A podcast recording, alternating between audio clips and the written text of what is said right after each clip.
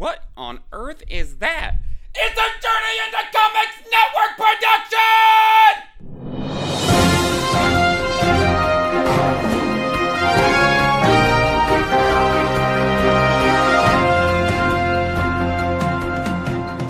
Welcome back, ladies and gentlemen. You're listening to episode 73 of Poor 360. I am your host, Andrew Poor, and I want to thank you for joining me here on another Tuesday podcast.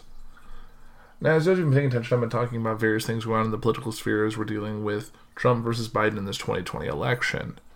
Now, I know I said I was going to spend the I was going to talk about the RNC and the DNC, and I will get to that um, on next week's show.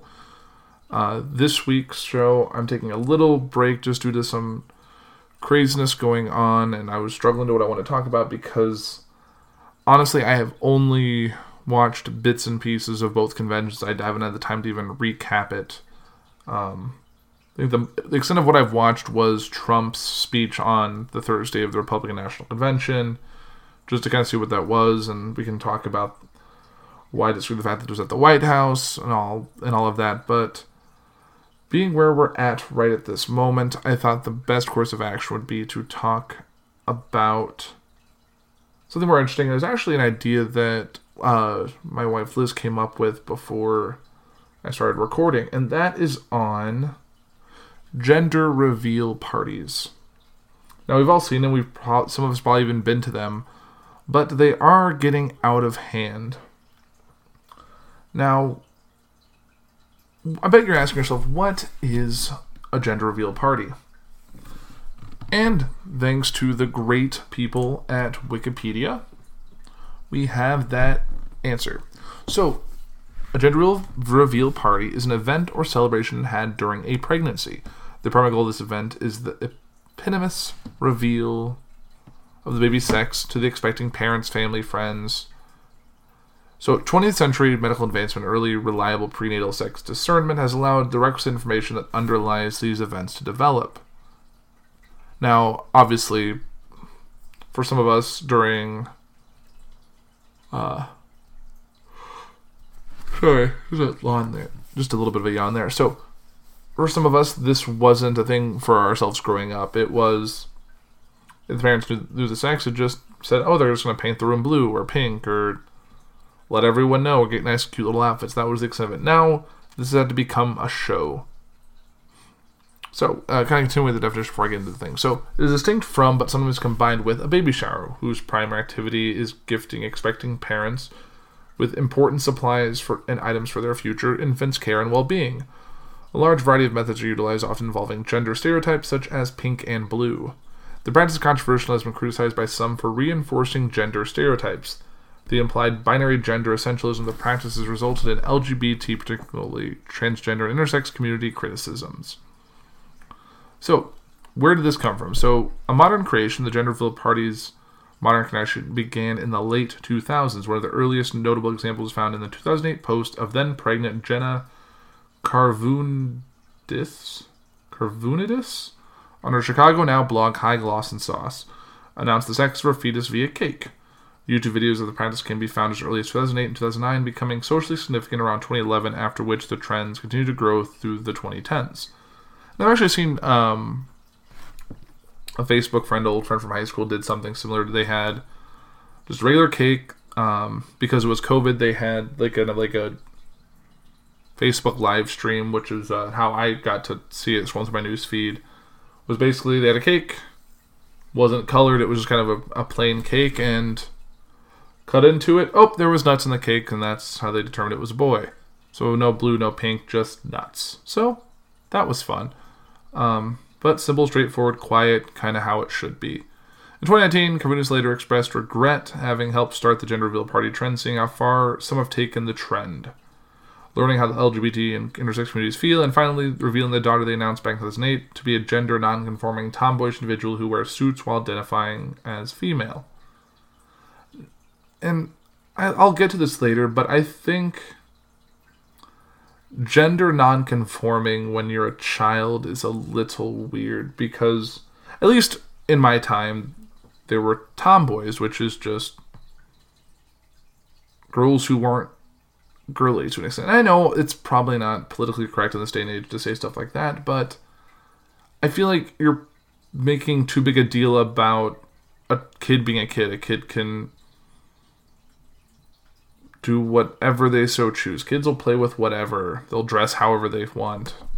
I don't think it determines their identity and how they and how they identify. I think it's just being it's it's a little PC for me. So let's continue on to the comparison to baby showers. So baby showers, traditional prenatal celebration, having some key differences with the gender reveal parties. Primarily focused on gender reveal parties is fetal sex, with, while baby showers focus on the gifting of supplies and items for the future infant to the expectant parents. Traditionally, baby showers are for women only, while gender reveal parties have no inherently associated gender restriction and attendee limitations. Some couples choose to integrate both events into one for simplicity, efficiency, or economic reasons. The spread of the gender reveal party trend was and is due to social media such as YouTube, Instagram, and Pinterest, despite the trend originating before the latter two existed. Uh, this uh, mediatization has significantly boosted the likelihood of expectant parents to have or take part in gender reveal parties. Internet remix culture lends the practice great receptivity towards individual creativity, a factor in their growing popularity. Demographic research shows that most gender reveal parties are done by expectant parents that are middle class, heterosexual white Americans who are married or partnered. So, moving on from the history and development to the planning. So, the most gender reveal parties being the fetal sex, such information is a prerequisite. This will be determined at or after the gestational age required by the method being used. For ultrasound, the most common method, the list that can be done is approximately 65 days. However, it's typically done at around 20 weeks. Both the fetal sex and party are typically held during the second trimester. Post examination knowledge of the fetal sex by the parents varies. Most commonly, a third party, sometimes called a gender guardian, is trusted with the fetal sex and are made a secret from the parents until the reveal. This person is responsible for making party arrangements to ensure the reveal happens with the prior knowledge of the parents. However, sometimes it is known by the parents prior to reveal the to However, sometimes it is known by the parents prior and to reveal to specifically for attendees. To help maintain the mystery, party decorations are typically heavily gendered, but ambiguous and androgynous were taken as a whole. During the event, while the focus remains on the fetal sex, the reveal is typically the climax of the party. Part of the reveal party game is common where attendees or expected parents guess or assert the fetal sex. This also takes the form of a competition between a team pink and team blue, of which parents or participants may form. Sometimes the events include features of a baby shower. If this is the case, gifts may be given or opened a specific time before or after the reveal. Most now move on to the reveal. Most reveals utilize gender-associated colors, most typically blue and pink, representing male and female, respectively, decorated with the other gender-associated items. The method of reveal varies. However, common methods involve cutting special cakes, launching or popping balloons, confetti streamers, pinatas, colored smoke, and silly string, other seasonally related items such as Easter eggs, jack o' lanterns, Christmas presents, or 4th of July or New Year's fireworks may also be incorporated depending on the time of pregnancy. Once these colors are revealed, both the expecting parents and onlookers are made aware of the sex of the fetus's genitals, typically to great celebration and comment by attendees. The announcement of predetermined sex dependent baby names can also take place. Now, we move on to criticism. So, the criticism is the sex and gender distinction bellies many criticism of gender reveal parties. The term gender reveal is considered a misnomer by those who post the distinction gender is a social construct, in this view, not attached to any biological characteristics with an individual gender identity. Impossible to determine medically. Thus, when a reveal of fetus genitals is made, it is the sex, not the gender, that is being revealed according to this view. Furthermore, gender reveal parties rely heavily. Hmm. Sorry. as I need some caffeine, but at this hour I shouldn't because then I will be awake. So, furthermore, gender reveal parties rely heavily on the male female gender binary, which assumes the child will not be biologically be biologically intersex, which occurs an estimated 1 in 4,500 to 5,500 births. Gender reveal parties reinforce sex and gender assignment and gender essentialism, precluding and minimizing transgender identification, which can cause issues with mental and emotional health. Some parents have rejected gender reveal events because of a greater awareness of gender identity. Overall, the practice heavily reinforces stereotypical gender roles, often utilizing polarizing gender dichotomies in party materials such as guns or glitter, pistols or pearls, or wheels or heels. Critics say there's no reason to assume that a child would fit neatly into an essentialist dichotomy, even where the sex is actually determined and assigned gender remain the same. So, individual criticism in 2019, Jenna Karvoudnis, who was one of the pioneers, called for revolution of the practice due to how it might affect transgender and non-binary individuals, also revealing her own daughter's gender nonconformity, like we said above. Uh, in September 2020, prompting prompted by a gender reveal party that started a wildfire, Twitter and other internet platforms exploded with memes featuring natural disasters photoshopped to include pink and blue elements. So this has obviously led to incidents and injuries. Some instances of attempted gender reveals have caused injury, death, or even large-scale damage. The 2017 sawmill fire in Arizona has was caused by a gender reveal party that combined blue powder and explosive. Other dangerous stuff that involve fireworks and alligators, gender reveal burnouts in which cars emit billowing clouds of blue or pink smoke.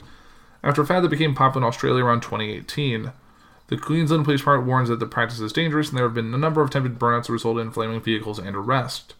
In October 2019, in Iowa, a woman was killed by a the explosion of a homemade device meant to reveal her relative's gender. In September 2020, a gender reveal pyrotechnic device started the El Dorado fire near Yucaipa, California, destroying homes, prompting evacuations, and burning thousands of acres. And that's where we come to today. So, the woman who popularized the gender reveal party says enough already after latest wildfire.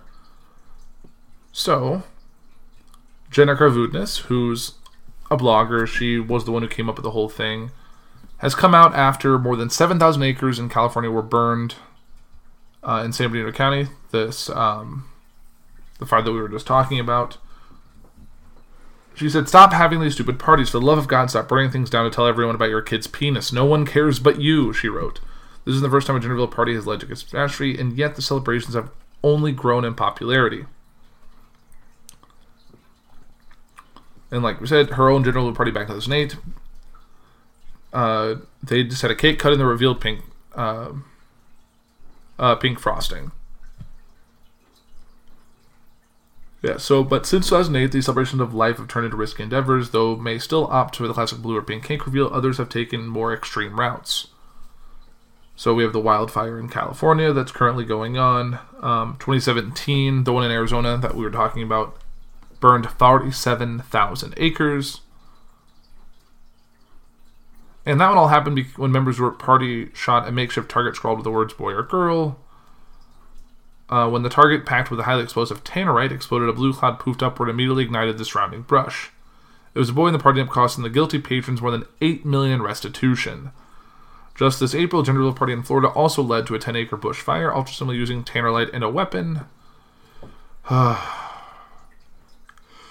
Because the much of my youth father isn't enough, such gender parties have also led to property damage, like in a plane crash last year in Texas or the car that burst into flames in Australia, and ironically, the celebration of life has also led to at least one death. Last October in Iowa, an idea for a fun gender party went south when the family eventually built a pipe bomb. When the device went off, it wasn't just blue or pink gunpowder that exploded, but the entire pipe did as well, sending shrapnel flying. A piece of metal hit a grandmother who was standing about 45 feet away and killed her and like we've talked about um, with the criticism involving gender norms. So really, it's just something that seems to be. It's run its course. It's time to retire this thing. I don't care if you're pregnant now, if you're art, if you're planning on this. If you're gonna do it, go simplistic. Do a popped balloon that has like a certain color glitter. Go with the cake. Go with something. I've, I've, I'm, and I'm sorry, I'm kind of rambling here. I know I've seen and I watched countless videos because it's kind of entertaining. The the the fails involved with this, where you see like, oh, it's an egg, and the egg is full of blue or pink smoke, and we're gonna toss it to the other person, and it's gonna pop and make a thing, or it's gonna be a baseball that you hit with a bat, or it's gonna be something that you throw, or it's gonna be a box full of balloons, or it's gonna be a pinata, or something like that that oh, we break into and it reveals the color, indicating the sex of the child. So, and I, I just think these over the top ones, I like. I remember a friend from high school had one that was um, fireworks. So it was, I think you can buy them specifically for these. You can buy pink or blue fireworks that are pretty nondescript on the outside, and then when they go off, pink or blue.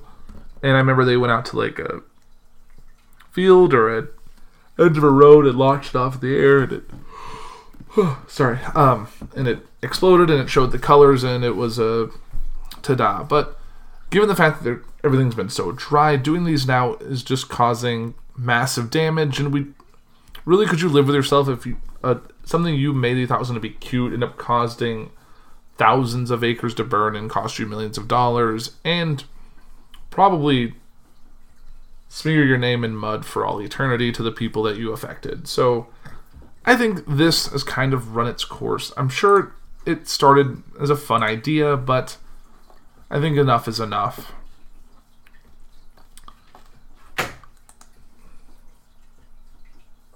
But I think where we're at now, let's just focus on just hoping your baby is happy, healthy, and hopefully you are happy and healthy too, kind of getting to that point because it's still a crazy world out there and there's still a lot of uncertainty in the future.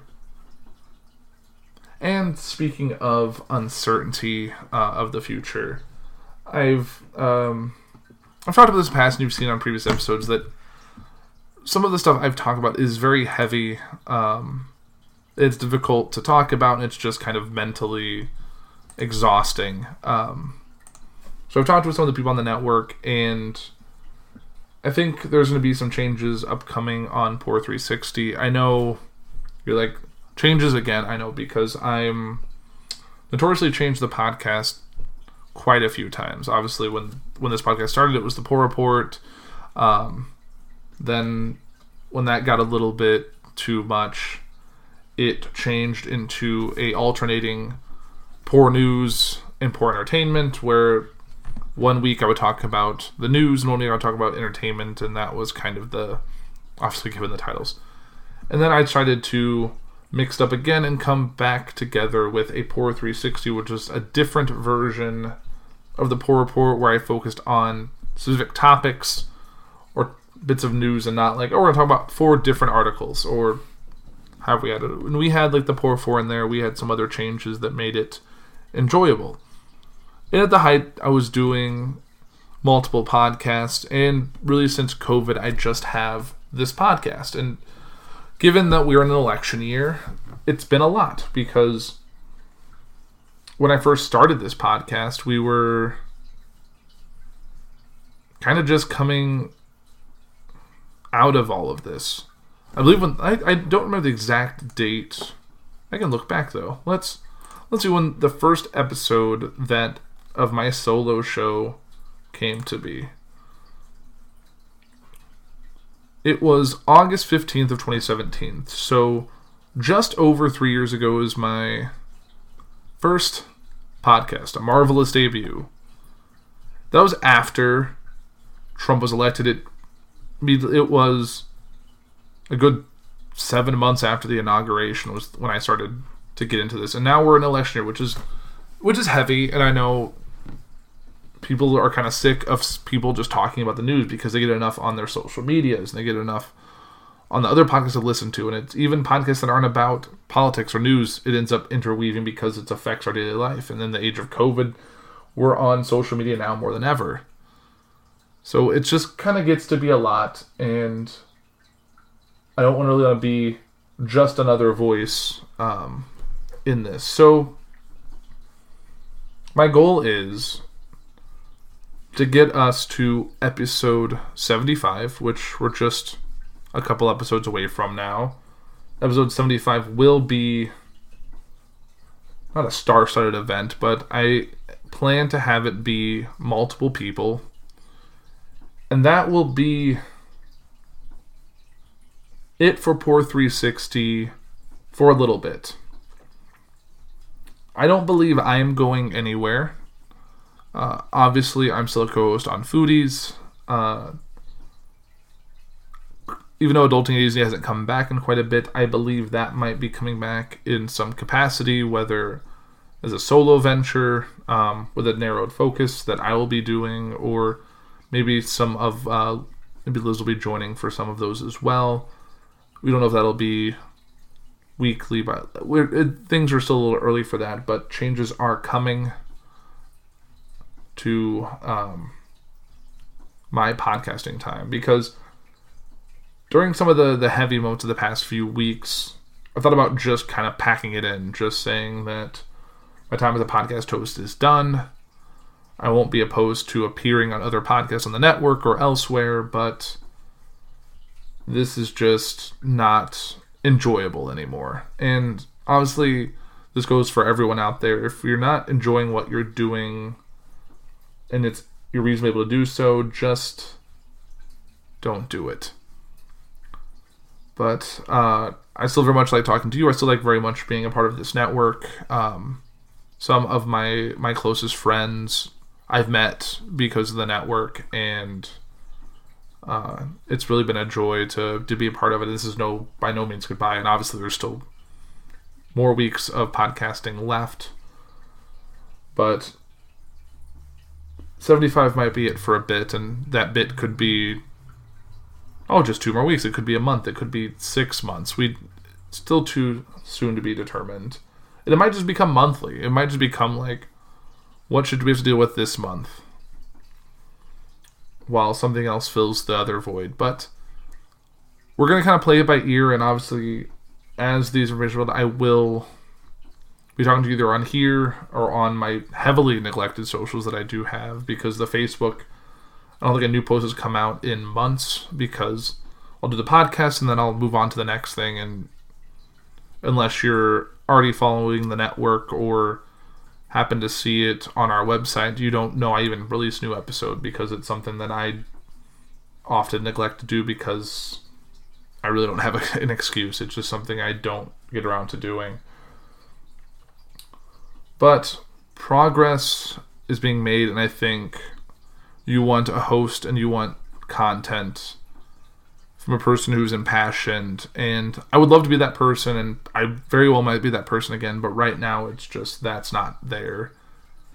And I'd say I will not I will do my best to make the next few episodes leading up to 75 great and obviously episode 75 is going to be a milestone episode where I'm going to get the maybe the JIC guys, maybe other people from the network to kind of make it uh, a big event on par with the Supercast to maybe get everyone's thoughts that they've been able to share on the podcast they're a part of and make this a great episode and a nice send off um, for a little bit, a little hiatus, if you will. But I appreciate all of you listening. Obviously, if you have any thoughts, feedback, questions, comments, uh, things you'd like to see here, discuss, guest you'd like me to get on the show to talk about or talk with about anything, definitely do that.